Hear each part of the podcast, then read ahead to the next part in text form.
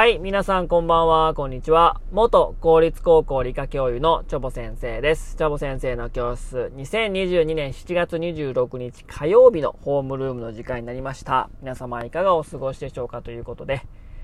いやー、連日暑いですね。えー、本当に。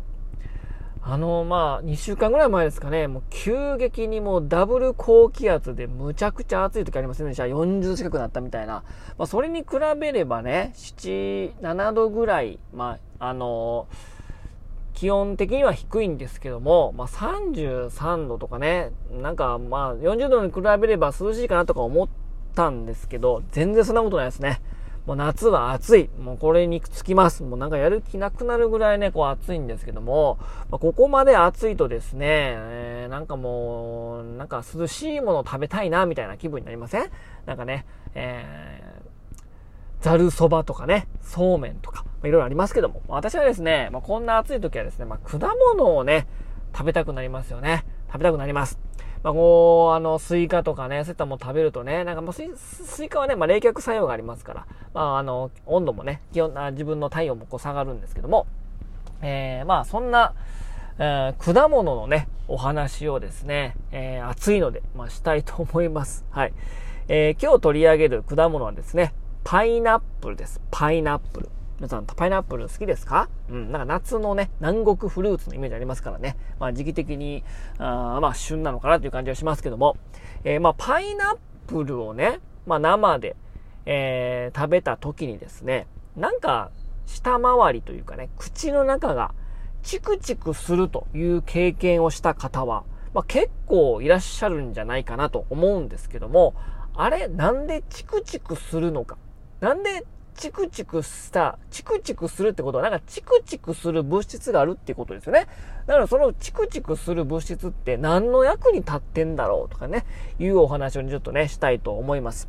で、パイナップルはですね、えー、まあ多年草の、まあ、草ですね。えー、多年草で、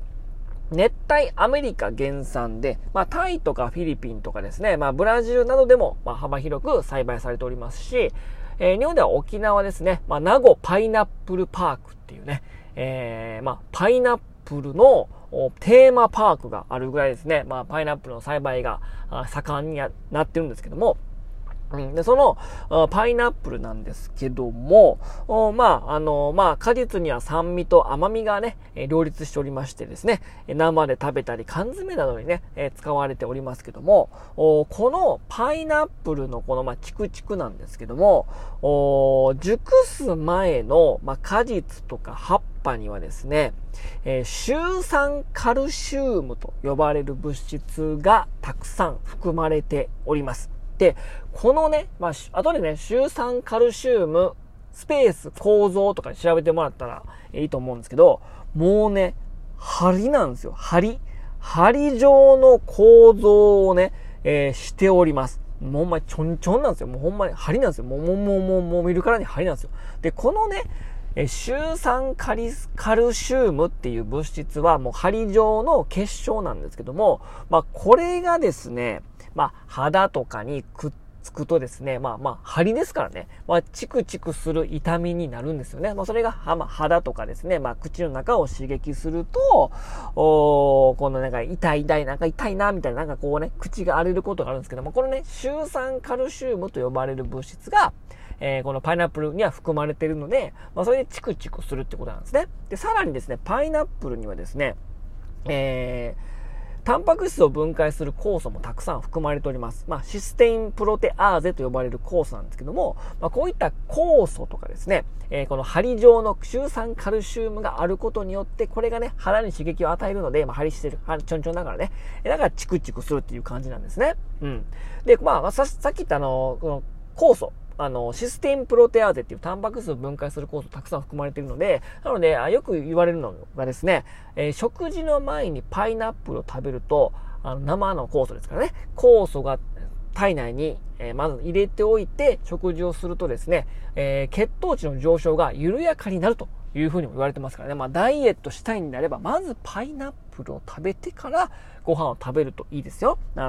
豆腐に酵素も含まれてますからね。まあ、酵素は消化酵素ですから、消化をね、助けてくれますから。うん。っていうね、えー、システインプロテアーゼと、シュウ酸カルシウムってものが含ま、たくさん含まれていて、まあ、特にシュウ酸カルシウムは針状の結晶をしているので、まあ、それがチクチクするということなんですね。で、このチクチクなんですけど、いや、何の意味があんのみたいなね、うん、と思うと思うんですけど、こんな深いな、みたいな感じだと思うんですけど、このね、シュウ酸カルシウムと、えー、このパイナップルに含まれる、えー、システインプロテアーゼ、この、タンパク質を分解する酵素ね。このダブルパンチ、どういう影響があるかっていうですね、虫をから食べられるのを防いでるわけなんですね。まあ、要は針状のものだから、虫がね、えー、未熟な果実だと、守りたい。まあ、防御、防御したわけですよね。で、そこバチバチ食べられたら、まだ熟してないし、えー、次の子孫残すために熟すわけですから、未熟なもので食べられてしまったら、自分の命が危ないから、虫に食べられないように、まあ、防御策を考えるわけですね。なので、未熟な果実には、シュウ酸カルシウム、針状のものとか、システインプロテアーゼ、まあ、この、まあ、酵素も、えー、まあ、害虫にとってみればね、えー、その酵素も、